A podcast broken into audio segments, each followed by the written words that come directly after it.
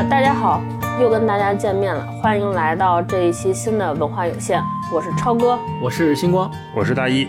这一期由于我们选题库告急，所以大老师来了一个经典的题目，据说好多播客节目都做过。急中生智，对，为了救场，我们三个人一起答一下这个普鲁斯特问卷。大老师说说你怎么想到普鲁斯特问卷的？先跟大家说说啥是普鲁斯特问卷吧。好，普鲁斯特问卷很多朋友应该都听过啊，是一个专门用来调查一个人的生活方式啊、价值观啊、人生经验什么之类的一些问题。这个普鲁斯特问卷并不是普鲁斯斯特本人你的问题，而是因为他有一次回答完了之后，他的答案很精彩，被广为传颂，所以这个问卷就跟着他改名了。就这个问卷就变成了叫做普鲁斯特问卷。后来呢，又是因为很多杂志，包括像名利场什么的，就曾经在他们的封底经常刊发这种名人问答，所以这个问卷就流传下来了。最早最早，这个问卷有点，呃，有可能是当时巴黎小资产阶级在。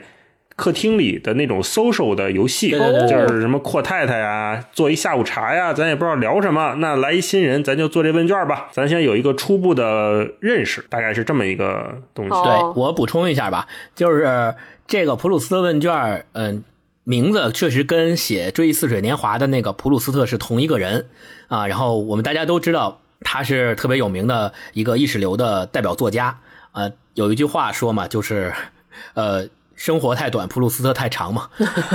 然后他的这个问卷，他就是供那些当年时髦的在巴黎沙龙里边的那些人做破冰的时候用的。就像我们现在团建什么的，我们也要破冰嘛。对我们三个人并不是很熟，录了一年，我们破个冰吧。对，就是用这个问卷可以很快的让大家熟熟悉你，知道你是一个什么样的人啊，什么之类的，就类似于这样的问题。普鲁斯特他做过两次这个问卷，一次是在他十三岁的时候，一次是在他二十岁的时候。然后这两次问卷，他的答案还都不一样，就自己跟自己的答案不一样。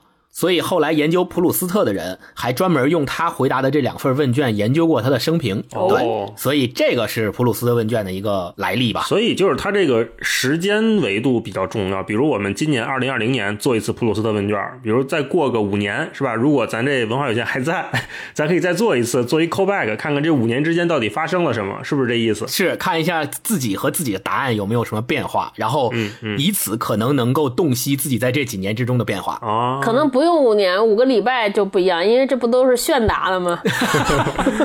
咱们回答各自的答案的之前，那我挑了一下他十三岁和二十岁的答案里面比较奇特的几个答案，给大家简单说一下。嗯，比如说他十三岁的时候回答的问题里面有一个说哪一种错误你觉得是可以被纵容的？他的答案是失去工作的才能，就是他觉得这种错误竟然是可以被纵容的，就是没能力工作吗？是这意思吗？就可能是没有天赋写文章吧。哦。没有写文章的灵感，类似于对他来说一个作家。我觉得这个答案跟他自己的生平应该很有关系，因为他本身是出生在一个相对贵族的家庭，然后他也不需要去怎么工作，嗯，他就后来就天天在家自己编《追忆似水年华》，嗯，然后还有一个问题问说现实中最欣赏的女性是谁？他的答案是有天分却过着平常生活的女人。我呗。还有一个问题问你最希望拥有的是什么？他的回答是阅读、做梦。和写诗啊，你看这文人的答案就是不一样啊，而且这是他十三岁的时候的回答，二十三岁呢。然后他二十岁的时候的答案有一个特别奇特的，就是。你最喜欢的小说中的男主角是谁？嗯，他回答哈姆雷特。你看他这个矛盾的心理就非常明显了啊。嗯，就大概就是这样的一个过程。对，所以一会儿咱们三个人在回答这个问卷的时候，我们也是采用先问问题，然后我们三个人分别回答各自答案，然后我们展开一段简短的讨论，然后再问下一个问题，用这种方式。好的。好，我先开始第一个问题。你认为最完美的快乐是怎么样子的？我写的是，即便当时想起来最难受的事儿，也觉得那算什么呀？哦，你这个好有场景感啊，超哥。嗯，我为什么我的答案一跟你们比都这么肤浅？你说吧。听着，一个是你发现你暗恋许久的那个人恰好也暗恋你，我觉得这个是完美的快乐。第二个是，就是以自己特别有擅长的事情为职业，且。赚了好多钱。啊，啊赚了好多钱，这个很重要。星光呢？我的答案是创造所带来的快乐，没有任何焦虑，脑海中是空白的，从心里出现的喜乐，是我认为最完美的快乐。录不下去，我竟听不懂一个主播的答案，真是。嗯，好，那那第二个问题我来问，呃，超哥，你最希望拥有哪种才华？会一件乐器，哦，星光呢？嗯，我的答案是特别优秀的情商。哦，这算情商算才华吗？这不得练吗？算吧。我觉得算吧。哦大一老师呢？你的答案？我这个想了很久，我写了一个看书可以一目十行且能看懂。哦，这道题的答案深刻的暴露了我们没有什么就特别渴望什么。对对，缺什么就想要什么啊啊！我就没有特别优秀的情商，所以我特别渴望这个。哎，那我想问超哥，你想学乐器这个事儿为什么？我就是特别羡慕有音乐天赋的人。那你现在如果能学的话，你会想学什么？我其实是在学乐器的路上屡战屡败。嗯，说说你的我跟你讲讲，我列举过我自己买过的乐器，我买过吉他，买过电钢琴，还企图买过架子鼓，被我老公制止了。对，然后特别快就放弃了，因为我无法度过那个不会弹之前的那个特别枯燥的练习期。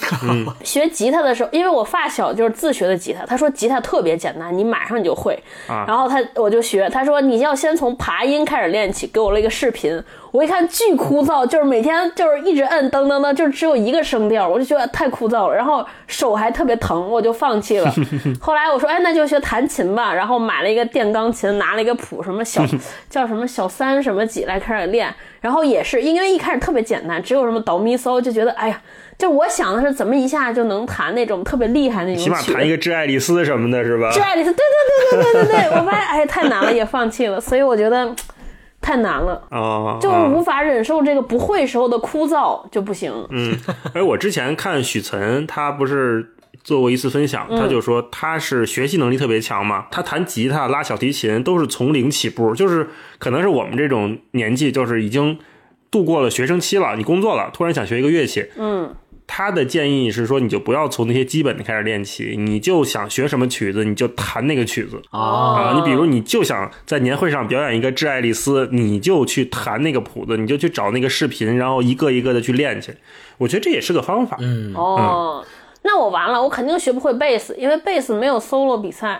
我可能得找一个乐队，然后在那儿给他们配贝斯，因为我就是单纯觉得贝斯太酷了。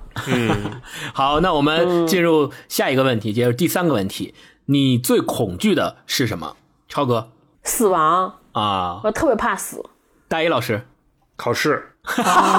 我这毫无疑问这个答案，嗯，这考数学还是所有考试都不行？都呃理工科的都不行。哦我从来没有梦见过考文科的考试，都是梦见什么考物理啊、数学呀、化学啊这些，全都各种不会。啊，星光呢？你的恐惧是什么？我最恐惧的是让自己在乎的人失望。哦，展开讲讲，来有没有案例？这肯定是有事儿。这个答案其实挺巧妙的，我没有回答说让别人失望，我回答的是让自己在乎的人失望。嗯就是我不太在乎别人对我的评价，但是我很在乎我在乎的人对我的评价。你们能理解这件事儿吗？嗯就如果我觉得你在我心里的地位很重要，比如像大一老师、像超哥这样的，在我心里的地位很重要，那么你们对我的评价，在我看来是非常重要的。如果你们对我的某一件事情表示很失望，或者是我做的事情辜负了你们的期望，这就会让我很难受，这也会让我很恐惧。我明白。哎，那我追问一个，呃，如果必须选一个的话，一个是让你在乎的人失望，一个是被网暴，被你这个被网暴是什么定义？就是被十万网友骂你。如果是这个问题，因为我没有被十万网友骂过，所以我不知道那种感觉是什么。但是你如果让我现在回答，我还是会回答我更在乎让我在乎的失望，我更怕这个。明白？网暴终会过去，网友能有多少记忆？不是只有七秒吗？嗯，下一个问题啊，你目前的心境怎么样？星光，你目前心境怎么样？我的回答 是：常常焦虑，常常矛盾，但也常常能捕捉到转瞬即逝的快乐，并渐渐学会抓住它。我不想跟你进行这个了，你这个都写诗啊 大一老师，我就写了两个字，我很平静，我就写的平静。哦。我真的很好好的想了想，发现想不起来什么波澜，我就写了平静。超哥呢？我是五个字：坦然的焦虑。坦然的焦虑为什么跟焦虑和谐相处了？对，啊，这就是我翻译了星光老师的感觉。偶尔会焦虑，但是已经习惯了。就是知道这个事儿避免不了，就这样吧，对哦，躺平了。过两天就过去了，没事儿。明白明白。好，那进入下一个问题。还在世的人当中，你最钦佩谁？星光我写了两个人，这两个人反差挺大的，一个是伊隆马斯克，一个是罗永浩。哦，都是理想主义者嘛。我当初写下这个答案的时候，我第一个想到的是伊隆马斯克，这个不用解释，可能大家都能够对得上，说为什么。哎，为什么 Elon Musk？你你钦佩他哪儿？我觉得他是真正能把自己所想的事情做出来的人。我大概很希望自己也能变成他那样吧。我前面不是说了吗？我认为最完美的快乐是创造的快乐，所以我觉得埃隆马斯克应该从他的创造里边获得过很多快乐。那嗯，我也挺向往这种快乐的。哦第二个，我写我写罗永浩的时候，我自己有过一番挣扎。哦，因为确实，咱们普鲁斯特问卷这二十八个问题吧，挺指向自己的内心的。如果你特别诚实的回答以后，有可能会让很多人一下子就发现，哦，原来你是这样的人。明白。所以我很担心，我写下罗永浩这个名字之后，有很多罗黑就说啊，原来你是这样的人，然后就取关我们电台了。我觉得会对我们带来不好的影响，所以我自己进行了一番挣扎。哦，没事没事，我们作为你在乎的人，不会不会对你表示失望的，你大胆写。啊，那大一老师呢？大一老师怎么回答的这个问题？哎呀，我写的是梁文道，会不会有点太拍老板马屁？当然，梁文道也不会听到这个播客。哦，为什么你你钦佩他的哪儿我觉得他是一个君子吧。啊？这也跟我后面的有一个答案会契合，就是想成为什么样的人，这一会儿再说吧。超哥呢？我没写具体的人名儿，我就对一切要处理复杂事情且承受巨巨大压力的人都表示钦佩。啊，那说明你最近正在这个状态，对不对？没有没有没有，我一直都是这样，就是因为我一直认为我是一个哦承受力特别弱的人，就是稍微一有点事儿我就特别焦虑，啊，我就特别钦佩这些人，因为他要处理很大的。特别多复杂的事情，且他承受的压力可能是我们无法想象。而但这些人每天能吃得好，还能睡着，也不掉头发，我就觉得太棒了，太钦佩了，非常钦佩。好，下一个，下一个问题，你认为自己最伟大的成就是什么？大一老师，我可能是学习二胡二十多年吧，就是没放弃这件事情。你展开讲讲。其实想了一下，我没想到什么，但是我不觉得这是个成就，而且也谈不上伟大，就是因为没有找到其他的特别能足以支撑起这两个词的经历，所以就只能把这个时间维度比较长的经验放在这儿了。可以了，坚持一件事二十多年，我在这里边没有写坚持学习二胡，而是说就学习和练习二胡。有很多人问过我说，你就是学二胡这么多年，你每天是怎么坚持下来的？其实很快你就会过了那个坚持的阶段，然后它会变成你日常生活的一部分，就跟你每天要吃喝拉撒一样，就不存在坚持所带来的痛苦，而是慢慢的变成了身体的一部分。肌肉记忆有点像这样，所以你不会觉得我我坚持这么多年定期剪指甲是一个有问题的事情，好好难哦，这种不会，所以是不会把坚持放在里面。对明，白明白。呃，我的这个道题的答案是没有什么可称得上成就的事儿。活了三十二年，一直坚持做自己，我觉得是成就。超哥，超哥的答案，我写的是没有在四平八稳的工作里边上过班儿。还是敢于冒险。我还有一个成就，我当时写的时候不知道这个成就和那个哪个算最伟大。我觉得还有一个成就是生孩子，我觉得我太牛逼了，我怎么敢生孩子？哎，这个这个绝对算，这个算，这个算。主要是太疼了，还没有打无痛分娩，啊太疼了，我真是这都是属于无知无畏。我跟你们说，好，那就下一个第七题，你自己的哪个特点让你觉得最痛恨？星光，我写的是优柔寡断，太了解我了，You know me。死气沉沉。我我我写的是，我一开始写的是优柔寡断四个字儿，然后我前面又补充了一个，说是矛盾心理带来的优柔寡断。哪个优柔寡断不是矛盾心理带来的？这个可以理解，可以理解。超哥，害怕冲突，哦，我跟你的好像，我的是不会拒绝。呃，我就是因为害怕冲突，所以不会拒绝。可以可以，我觉得咱们三个这道题的答案其实可以连起来，是很有逻辑性的。就因为你不懂得拒绝，害怕冲突，所以遇到事儿优柔寡断我。优柔寡断倒不会，我确实是比较容易下决心，只是说这个下的比较快。不过我这几年，呃，我会尝试让自己试着去拒绝我不想接受的事情，或者是我不认同的，有意在调整自己。就是我告诉自己，这方面确实不应该再这么委屈自己了。因为不会拒绝就会带来很多麻烦嘛，就你自己也不舒服，然后可能你也干不好。对，就干脆你就一开始你就拒绝掉就完了。好的，我们来看第八题。你最喜欢的旅行是哪一次？星光，我写的这肯定又该被你们俩说了。我写的是永远是下一次。哎呀，没法录了。是不是特别不真诚？显得特别不真诚。就是正确的废话，没什么意思。偶像包袱太重。没有没有，我刚看到这道题的时候写答案，我真的在我脑海里没有一下子蹦出来某一个具体的目的地啊，我就写了这个答案。我是蹦出来了一个，我是前年跟霹雳去北海道那次旅行，我是目前想到最喜欢的一次。哦。为什么很好玩啊？然后吃的也好，因为我我真的很喜欢吃日料啊。然后所以每次去日本都很开心。然后因为去北海道那次正好是冬天，下大雪，在那个寒冷的环境中，你对美食和热量的这种需求就会更旺盛一点。所以在那次旅行里面，我们吃那些牛乳产品，什么饼干啊、拉面啊，然后日料什么都觉得啊，每一顿都太好吃了。现在想起来还会。回味无穷，所以就会排在 top one。嗯，超哥呢？我写的是咱们上一次去澳大利亚的那一次。对，那次也非常非常好。因为我们宿醉了好几次，大老师和霹雳没有参加。啊，就是去哪儿不重要，主要说是和谁在一起。嗯，对。就是这些朋友们，大家又能聊得来，呃，然后就是又喝了很多酒，很嗨。我就还挺喜欢那一次的，还想再去一次。头部朋友的旅行，嗯，OK，那我们来看第九题啊，你最痛恨别人的什么特点？超哥，共情能力差。大一老师，我的是言而无信。你呢，星光？我的答案是手伸的太长，可能就是没有边界感的翻译吧。哦，我跟超哥的差不多，就不能理解别人，我就特别生气。嗯，举个例子呢？比如说，嗯，有些领导。他就会说：“你看这个事儿，为什么别人做这么快就做完了，到你那儿你就不行？”我就觉得特别讨厌，因为你没有站在他的角度想，他是不是遇到了什么困难，他是不是有什么问题，你就老一厢情愿的说说别人，我就特别受不了，我就觉得这个共情能力特别差。我回答这个答案的是因为，是不是老老有人催您结婚？比如我，没有没有，就我是觉得我是一个特别热爱自由的人，就是我不喜欢别人管我。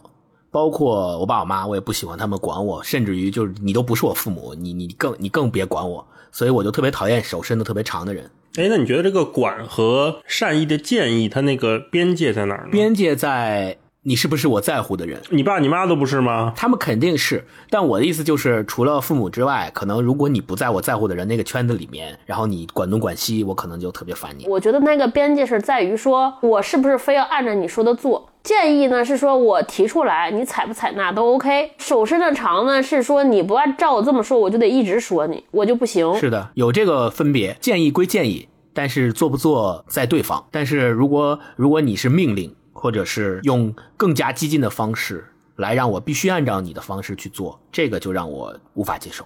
大一老师说的是。言而无信，哪种是言而无信？你最不能忍受？我我就小到不守时，就你比如说几点，但是你就没做到，或者突然就不出现了，这种我就觉得不行。现在每个人都很忙嘛，就是你你你跟别人安排一个时间，其实你是要求对方把这个时间空出来给你的，这是一个契约，对吧？那现在大家都又都这么忙，你不管是工作还是休闲娱乐，如果大家定好一个事情，我觉得现在这个事情还挺重要的。就不太能说说好的，然后突然就又变卦了，这我有点接受不了。浪费别人的时间等于谋财害命嘛？不是有一句话是这么讲的吗？嗯。好，那我们看下一题啊，第十题，你最珍惜的财产是什么？超哥，我写的是我的智力和我儿子。没你老公，没有勾总，没有。我觉得有我儿子在，勾总就不会走啊，连带的，连带，没毛病，没毛病。嗯，星光。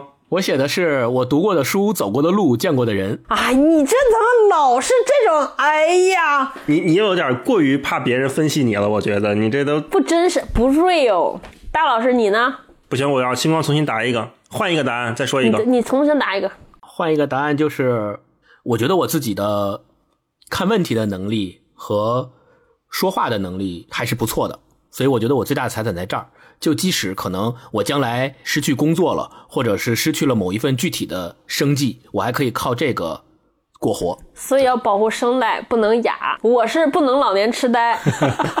大老师该你了。我我写的是家庭，最珍惜的肯定是家庭，这个没什么可说的，就是其他的什么都没有家庭重要啊。下一题。你最奢侈的是什么？星光，我写的是对自己喜欢的东西可以不计成本的投入，比如看书、看戏、旅行、买手办。还买那一万多块钱的椅子。对，就是对自己喜欢的东西不计成本的投入。嗯嗯，明白。大老师，你的呢？我最奢侈的是一段经历，就是我从上一份工作辞职三个月，然后一直在放空。我觉得那段时间是我非常奢侈的一段日子。那段时间有一段是在盛夏嘛，我就每天下午会出去拍照，就拿着相机，然后在北京的胡同里走来走去的拍拍照。那段时间我觉得还挺开心的，也挺奢侈的。现在想一想，你三个月的假期谁会有啊？就除了上学的朋友啊，就咱们这些上班的。社畜 就不会有这么奢侈的东西了。你看，我这个答案跟大老师的很呼应。我最奢侈的是敢从头开始，所以我经常会有这种好几个月不上班的空空闲，不仅好几个月，都有好几年。大不了从头再来。嗯，那我们来看下一个问题：你认为程度最浅的痛苦是什么？超哥，失恋和失业。这个还浅啊。因为我觉得都可以开始，而且就是但凡能失恋的，可能都不是最好，好的都失不了。哎，这个好好抚慰人心呐。大老师呢？我写的是因为兴趣带来的疲惫，是最浅层次的痛苦。就比如说，我们今天录完节目之后要剪辑，要剪辑的话，可能就半天就出去了。如果时间紧的话，可能又会熬夜剪辑什么的。这种我是可以接受的，而且我觉得还不错，还可以。媒体的时候经常跑读书会嘛，就下班之后五六点钟背着设备，自己坐公交车咣咣咣咣，然后到一个地方去给人拍照，然后拍拍俩小时，回来又背着书包咣咣咣回来，然后再整理照片什么的，其实挺累的，但是会享受这个过程，所以我觉得可能是最浅的痛苦吧。星光呢？我的答案是不被人认可的痛苦，这个最浅。这个就是我说的跟之前那个问题对应的。我之前那个问题回答的不是让自己所在乎的人失望，是我最恐惧的嘛？那我下面这个问题就是程度最浅的痛苦是不被人认可的痛苦。这个不被人就是是那些在我在乎的范围内的人，他们不认可我的痛苦，我认为是最浅的痛苦，因为。我自己觉得，既然那些人不在我在乎的范围内，那我觉得他们说什么和他们做什么对我而言就没那么重要。他们觉得我是什么样的人，我也不会真的变成他们所想象的那样的人。或者说，哪怕他们说的是对的，他们说我就是那样的人，但是因为我不在乎啊，对吧？所以我其实就觉得这种痛苦应该对我而言是最浅的痛苦。哎，那我追问一个，就是你觉得也问你们两个，就你们觉得这种人生中双向认可的人数大概在多少？我觉得在个位数。哦，这么少？就我自己觉得，你能找到个位数的人和你有双向认可，就应该是一件很难得的事情了。然后，如果你超越这个，你能发现很多人都跟你有双向认可，那证明。生活对你非常的慷慨了，可能是因为不认可我的人比较多吧，我才会有这样的答案。哦，超哥呢？那可能我们对认可的定义不一样，我还挺多。现在和我认可的人都是认可我的人，不认可我的人我都不认可，拉黑。我只喜欢喜欢我的人，那些不喜欢我的人，我都觉得他们不行，都拉黑。可以，没毛病，没毛病。你呢，戴老师？我可能在你们俩之间，我觉得认可是有一个才华上的双向肯定的。在这个前提下，我觉得我双向，就起码我认可的人应该还不少。那如果我欣赏的这些人恰好也认同我某方面的才华的话，我就认为他是一个双向认可。比如你拍照特别厉害，对吧？或者你写文章特别厉害，然后。有一天，这个人也突然觉得，哎，你拍照好像也不错，哎，你写东西也还行，这我就会特别开心。明白，就是更多的是来自于专业领域的认可，你觉得也算是一种双向的认可。对，专业的技能的这种，这个我倒是我真没想到。其实我也同意你这个说法。然后我们来看下一道题，十三题。你认为哪种美德是被过高评估的？星光？呃，我写了谦虚。哦，怎么讲？我是觉得我们从小接受的教育。呃，都是觉得说你要虚怀若谷啊，你要谦虚啊。比如说我做一道数学题，然后做对了，然后我会回家呃跟我妈说说，今天这道题我们班只有两个人做对了，其中有一个就是我。然后我妈的第一句话就跟我说：“你谦虚点别骄傲。”所以我觉得“谦虚”这个词在我的生活中最起码是被有点矫枉过正的意思，以至于很多人在不应该谦虚的地方。去谦虚，嗯，大老师，你的写的呢？我想的可能是逆行这个词儿。现在不是都什么各种最美逆行嘛，什么都来个最美逆行，让我有稍微有一点点的疲惫。比如说我们的医护人员在抗击肺炎的时候，他们也被冠以了最美逆行者的这种评价。虽然它是客观的，可是我觉得它现在有点使用过度了，就是我们有点过于鼓励个体为群体牺牲这件事情了，导致。这个个体所在的群体，他都要为一个群体牺牲的时候，这件事情就变成道德绑架了。非常理解大一老师的这个说法。超哥呢？我写的是吃苦耐劳，创业公司的 可以详细的说一下。没办法才要吃苦耐劳呢，对不对？我们应该鼓励用轻松的方式达成目标，但凡还要吃苦，还要坚韧，还有这种忍受，我觉得这就说明你肯定是要么是方法出了问题，要么是目标出了问题。所以我觉得这个不应该被鼓励。嗯，你说这个，我想起来我们公司楼上那一家公司已经搬走了，然后他们墙上留下的标语，什么今天工作不努力，明天努力找工作；今天你吃苦耐劳，什么明天怎么样怎么样，都是这样职场 PUA。我跟你讲，现在。所有老板跟你说的画的饼，我跟你说，都是一种被过高估计的美德。其实吃苦教育跟我跟我的答案里面那个谦虚，我觉得有点相同的地方，就是我们太强调这个事儿了，导致于强调到它就不是一个中性的东西，或者它不能理性的看待这件事儿本身了。它要么变成一种压抑，要么就变成一种绑架，这就是被过高估计的美德。嗯，然后我们再看下一题，十四题，你。最喜欢的职业是什么？美食家。抢答。我怕你们答了。没毛病，没毛病啊！大一老师，哦，我的是写的表达者。那你这个还挺宽泛的啊。嗯，星光呢？我写的是战地记者。嚯！没想到，没想到，我本来写的是记者，但是呢，我后面加了一个战地记者。战地记者确实是我从小以来的一个梦想吧。你还是喜欢自由。不羁的灵魂。最开始的时候，我本来也没有写记者，我本来写的是旅行家。哦，对，这很符合你的想法。对，但后来我想，旅行家那不就是现在自媒体大 V 吗？我觉得这个，我觉得可能让人感觉有点不太好。然后我就想写，我就说那写记者吧。哦。就是旅行家和你说的自媒体大 V，我认为它它的区别在哪？就是出去旅行回来是写成书，还是还是旅行的过程中写成自媒体文章或者 vlog？要是写成书，可能就是旅行家；写成发成 vlog，就是自媒体大 V。嗯，对有可能。对对对，嗯。好，那我们来看下一个问题，第十五题。第十五题，你对自己的外表哪一点不满意？星光，近视。哦，这很明显吧？近视，超哥胖，我写的也是肚子，我也是怕胖，我们都是被规训的一批人。我本来也想写肥胖，但是我想了半天，我觉得相比较于肥胖，我更在乎近视。那近视现在可以做手术矫正啊，因为我近视度数比较高，所以我对那个手术的风险性还是有点。怀疑的，好，那这个就不过多讨论。下一题，你自己最后悔的事情是什么？你看我这个答案和上面是 call back 的。我自己最后悔的事情是任由自己变胖。我觉得这个胖啊，就不能开始，一开始了就很难再回去。我应该在刚胖一丁点儿的时候就采取措施，但是我没有，一直让自己胖了下来，感觉再很难了。你们俩呢？我是觉得你那三个问题都是连着的。你你，如果你觉得最后悔的事情是让自己胖，那是因为你最喜欢的职业是美食家。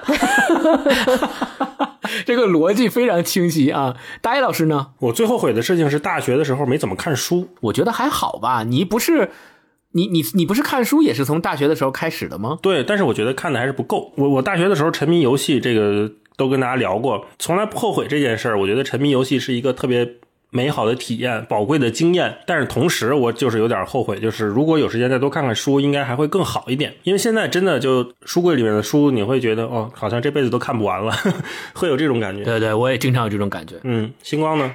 我的答案是不懂得表达自己的感情导致失恋，又有直指内心了。我这个很具体了，对吧？你是哪一次是失恋是不表达感情，还是每一次？每一次可能都有一点，但是呃，影响最大的当然是第一次了，因为那个时候年少轻狂，什么也不懂，然后也不懂得表达自己的感情。对，不再细说说了，就不细说了吧。我们来看第十七题啊。好，还在世的人中，你最鄙视的是谁？超哥，这我没有，我没想起来，我就写的想不起来。大一老师呢？你先说吧你。先说。哎，怎么怎么咱俩写的一个人吗？是 石头剪子布，你俩没有没有没有，我写的跟超哥差不多，我写的是一时想不到具体的人。哦，我真的想了，真的没想到具体的人。嗯，我真的想了，我真的想到了，你谁？我写的是满口互联网思维的人哦，那我不鄙视，我主要是同情。啊。那你那你还更比我悲悯一点。主要是我觉得这个问题里面“鄙视”这个词有点重，对，因为前面我们自己回答的时候，比如我我的答案是我不太在乎我不在乎的人的评价，那我评价别人说我鄙视你，其实我觉得我没什么资格鄙视人家，最多就是讨厌吧。如果这个题改题目改成你最讨厌的人是谁？那可能就一大堆。呃，下一题啊，你最喜欢男性身上的什么特质？男性身上的什么特质？超哥，心大，嗯，大 A 老师呢？我写的是平易近人，你呢？我写的是勇于承担，相对理性。我写相对理性的原因是怕我写理性两个字会被女权主义者喷。只有男性理性吗？女性难道不理性吗？哎呀，女权主义者会对这个整个这个题目就会被女性主义喷。什么叫男性特质、女性特质？难道就没有心大的女的，没没有理性的女的吗？我觉得都会喷，对对对，不重要不。重要。下一个问题，下一题十九题，你使用过最多的单词或者词语是什么？我写的是然后，尤其最最近剪了两期咱们的播客，就发现我老说然后然后然后，我写的是是的，好的，我觉得。一个服从型人格。我写的是其实，应该也是剪节目的时候发现自己特别爱说这个口头语。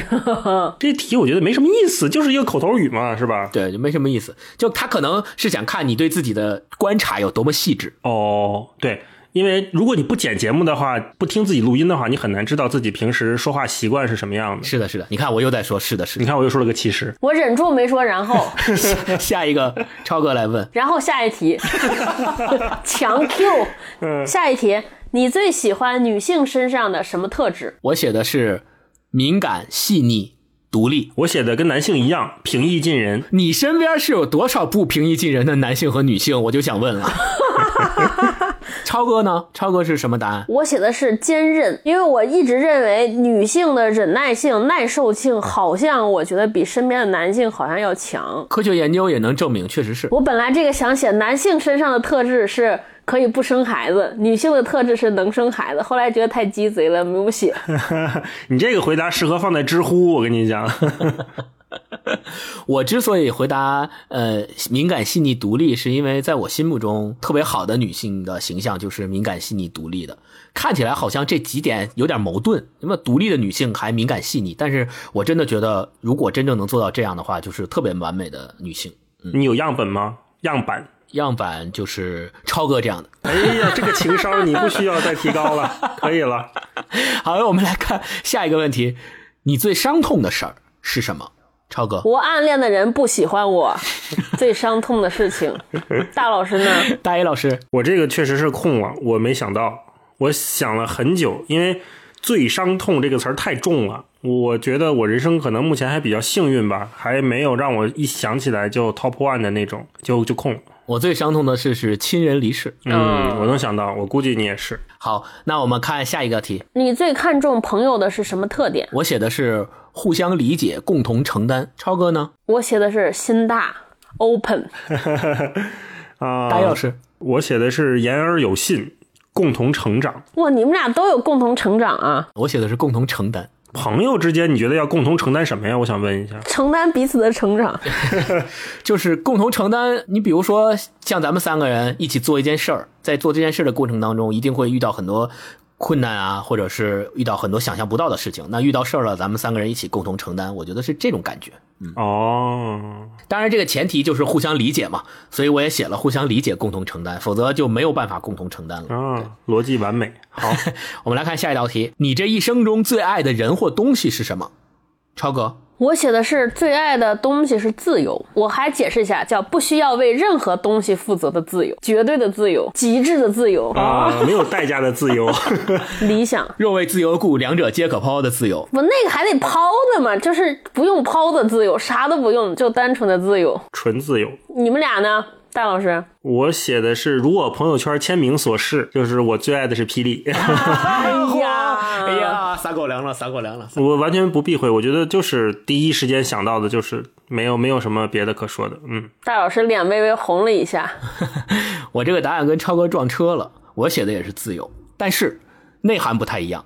呃，我倒不奢求那种没有代价的自由，因为我倒是觉得一定是有代价的，但是我愿意为自由付出代价。嗯，嗯，还是很爱这个东西的。对对对对，我们看下一题，你希望以什么样的方式死去？我写的是了无遗憾，身边有亲人和朋友的陪伴。哦，哇，你这个这么具体啊？我写的是睡过去。我这个跟大一老师有点异曲同工，我写的和一群朋友大吃大喝完，睡着睡着就过去了。啊，你这个更好，更好，你这个更好。呃、你这个好，你这个好。然后我们来看下一道题，大一老师，二十五题，何时何地让你感觉到最快乐？超哥，和朋友在一起喝着酒，聊着彼此都感兴趣的话题，而且而且看法还非常一致，非常快乐。这是我写的，可见超哥是多喜欢跟朋友一起在吃吃喝喝，是吧？要么胖呢？我刚才特别想接超哥那个，就是和朋友在一起吃吃喝喝，然后没睡过去。啊，可以，这是你的答案吗？对，我的答案是心无旁骛的去做完全自我选择的事儿。嗯，你有这个时刻吗？你说一个。呃，有有有，比如我在玩自己的手办或者拼乐高的时候，我会进入一种心流状态，但是前提是必须是我自己选择的事情。你比如说是领导或上司交派一个工作任务给我，那我也能很好的完成，但是我可能不会进入心流状态。啊，心流状态确实是最快乐的时候。对对，心无旁骛嘛。嗯，你呢？我写的是旅行中刚刚到达目的地的时候，是我觉得最快乐的时候之一。为什么呢？因为一场旅行，你在出发之前你要准备呀，然后要策划呀，这些事情会有点麻烦嘛，你就来回想这些事情。嗯，旅行中期和后期其实会有点累。你比如说，你好几天吃得好。不一定睡得好啊，或者是旅途疲惫，辗转几个城市来回搬东西，后后期肯定是很疲惫。我就想最开心的就应该是旅行刚刚到达目的地的时候，你走出飞机，或者你到一个城市里面，你闻到这个城市的空气，这个空气可能跟你熟悉的味道不太一样。你看到身边的人，这些人如果是旅行者的话，他们也会带着满眼的欣喜和好奇，跟你一起出现在这个环境里面。然后你还可以看到当地的人，他们是以一种怎么样的生活状态？当地的便利店是什么样的灯光？里面在卖什么样的零食？我觉得这个状态是特别美好、特别喜欢的。嗯，我那个瞬间最快乐。嗯，那我们再看下一个问题：如果你可以改变你家庭的一件事，那会是什么？超哥，我写的是劝我姥姥让我妈去念大学。哇，好暖！这个有点时光倒流的意思了啊！大一老师呢？我毫无犹豫的就写了家庭和睦。哦，嗯，我特别希望我爸妈不吵架。明白，明白啊、我写的是不死气沉沉。那是那那是那是我爸的答案，我的答案是和父母分开，搬出去自己住。你这个很好实现。我之前我就邀请过你，咱俩出去租房去嘛，对吧？就后来你不是结婚了吗？你背叛了我。啊，怪我了。行，好，好，好，好，下，一个我们。来看下一道题。如果你能选择的话，你希望让什么重现？第一个是跟我姥爷做一回木工活，跟我爷爷再打一回扑克，然后看我奶奶包豆沙包，以及二零一二年九月再坐上那趟开往成都的火车。哦，有故事吗？我跟我的初恋女友是在那趟火车上认识的。哎呦喂，我都起鸡皮疙瘩了。行了，这个就不多说了啊。超哥，超哥，你的答案是什么？我想先听听大老师的。